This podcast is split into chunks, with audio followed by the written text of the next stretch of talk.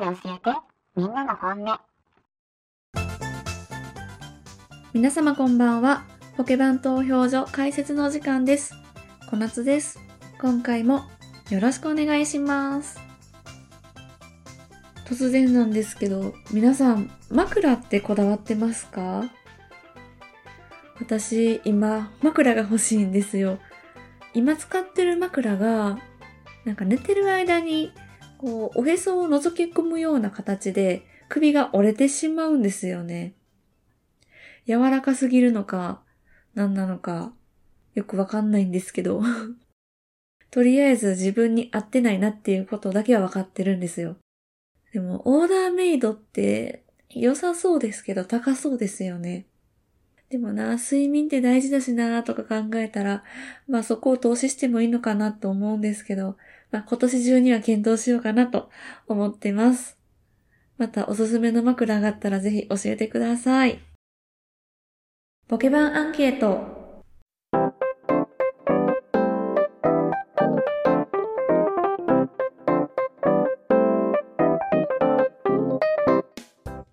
この番組ではアンケートをもとに皆様の本音を調査し、様々なテーマについて議論します。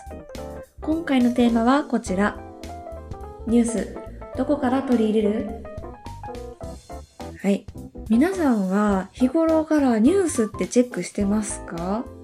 そのチェックする媒体ですね。本当に今はいろんな媒体がありますよね。さて皆さんはどういった媒体からニュースを取り入れることが多いでしょうか？というアンケートでございます。今回もツイッターでアンケートを行いました。ご協力いただいた皆様ありがとうございました。選択肢は次の4つです。1番、テレビ、ラジオ。2番、新聞。3番、ニュースサイト、アプリ。4番、SNS。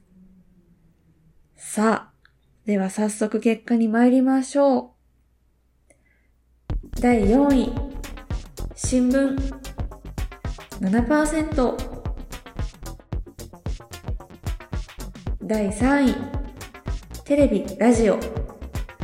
17%第2位。SNS26% 第1位。ニュースサイトアプリ。50%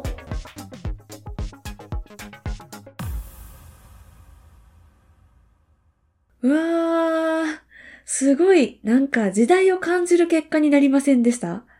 ニュースサイト、アプリが50%、半数の方が占めました。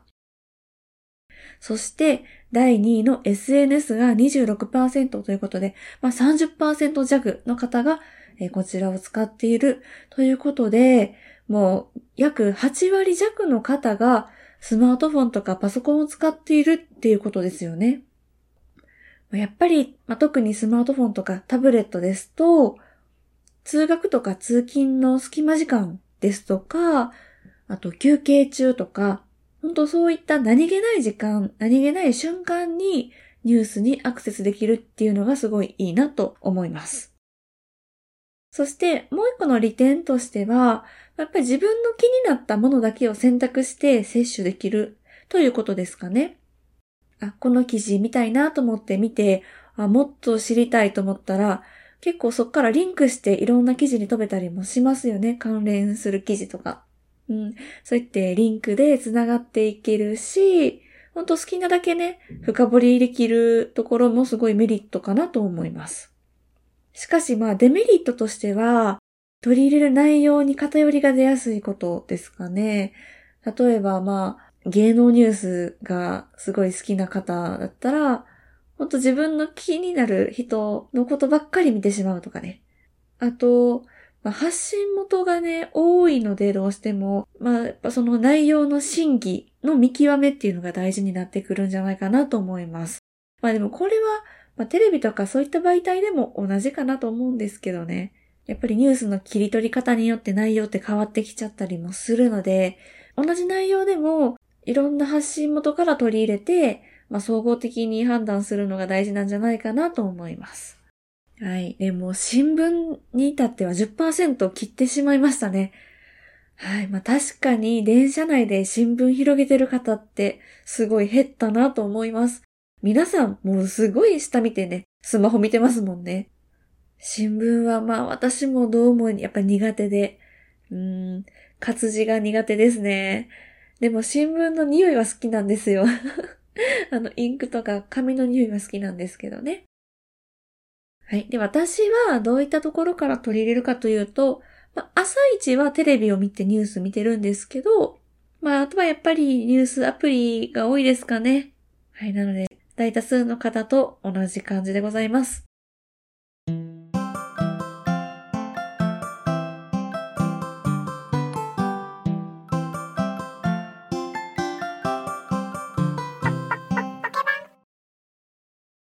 まあ、そもそもなんでこのテーマをしたかという話に行きたいんですけど、まあ、ちょっとテーマからずれてしまうかもしれないんですけど、まあ、きっかけがあったんですよ。それは何かというと、まあ、後輩の子に、小夏さんの家ってテレビありますかって聞かれたんですよね。で、その後輩は、まあ、引っ越しをするんですけど、その引っ越しを機にテレビをどうしようか悩んでるって言うんですよね。テレビを置くか、もう置かないか。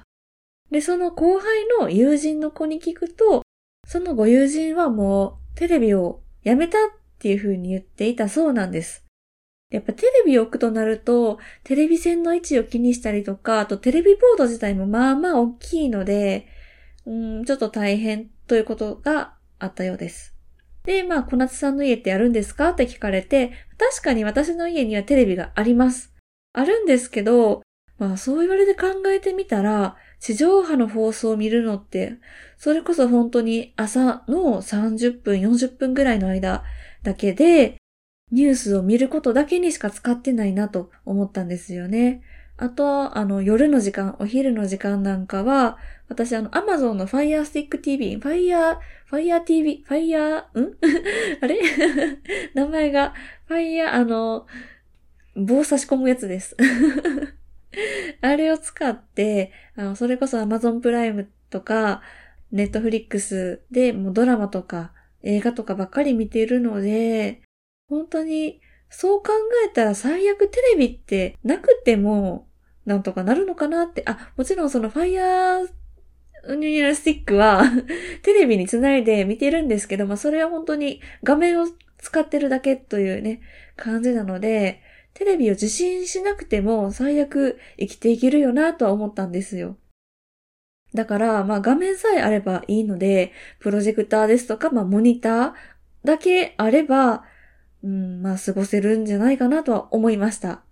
ただやっぱり後輩と最終的に一致した意見としては、やっぱりテレビが映らないとなるとそれはそれで不安だよねってはなったんですよね。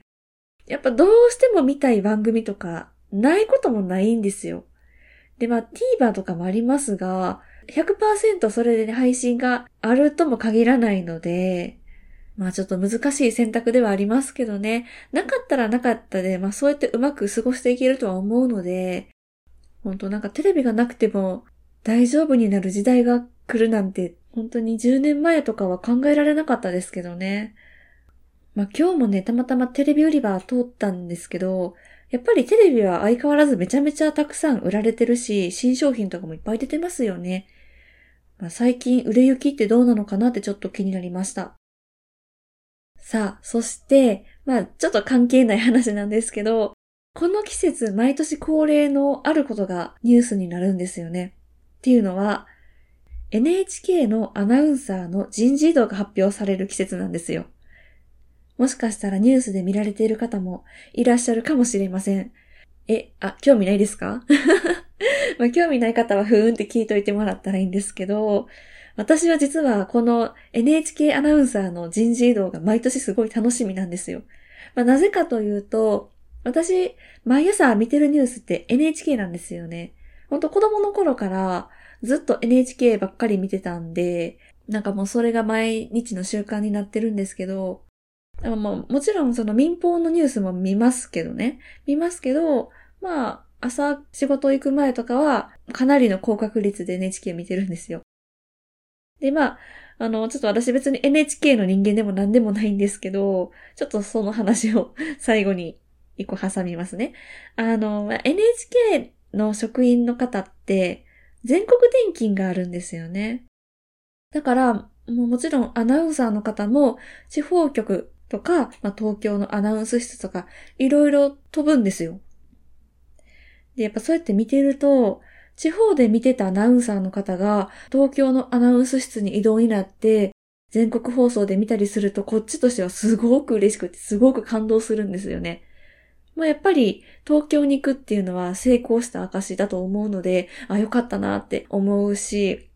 例えば地方局で二人一緒だったアナウンサー同士が、二人とも東京に進出して、東京の全国放送で、またその二人を見ることができるとかね、そういうことがあったりするとね、なんかもうすごい、ファンじゃないんですけど、感慨深いものがあったりするんですよね。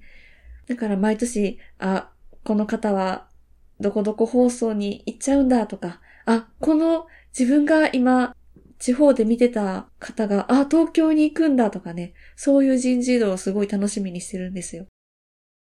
で、えー、今度の2023年度の人事異動でやっぱり私的にも衝撃的だったニュースが一つありまして、えー、高瀬アナウンサーというアナウンサーがいらっしゃるんですけれども、その方が大阪局に移動するというニュースがありました。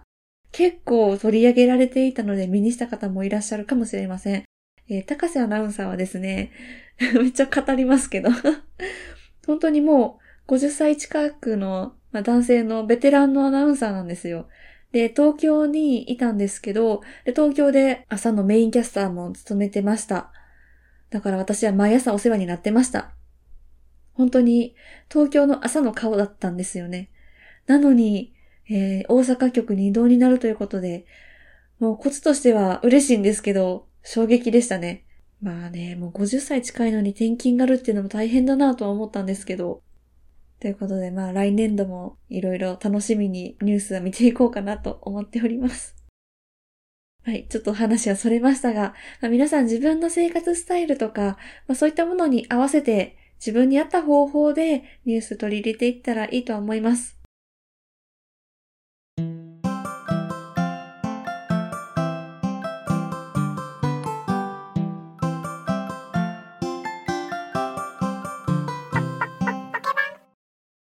さあ、次のアンケートテーマに参りましょう。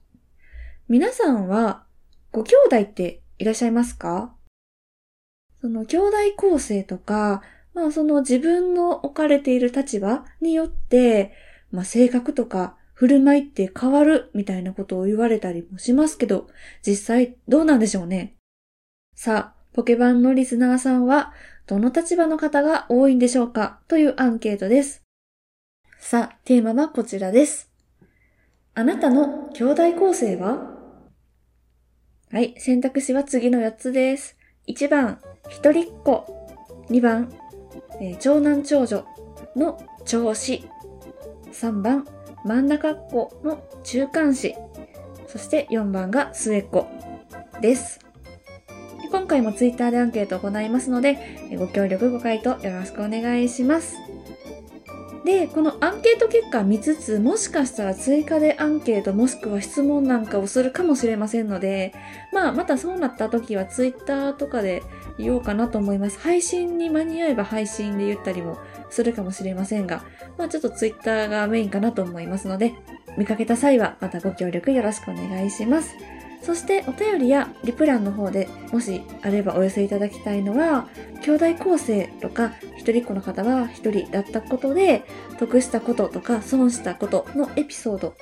ですとか、まあ、例えば長男長女あるあるとか末っ子あるある一人っ子あるある真ん中っ子あるあるみたいなあるある、まあ、そういったお話があればぜひお寄せください。よろしくお願いします。それではエンディングに参りましょう。ポケバン投票所ではご意見、ご質問、ご感想、アンケートテーマのリクエストを募集しています。概要欄のリンクページからお便りフォームやメールにぜひお寄せください。ツイッターもやっております。アットマークポケバンラジオ、ハッシュタグひらがなでポケバンでぜひ感想ツイートお待ちしています。さて、そろそろポケバン投票所閉鎖の時間となりました。今回も清き一票ありがとうございました。投票がまだの方はお忘れなくお願いします。それではまた次回お会いしましょう。さようなら。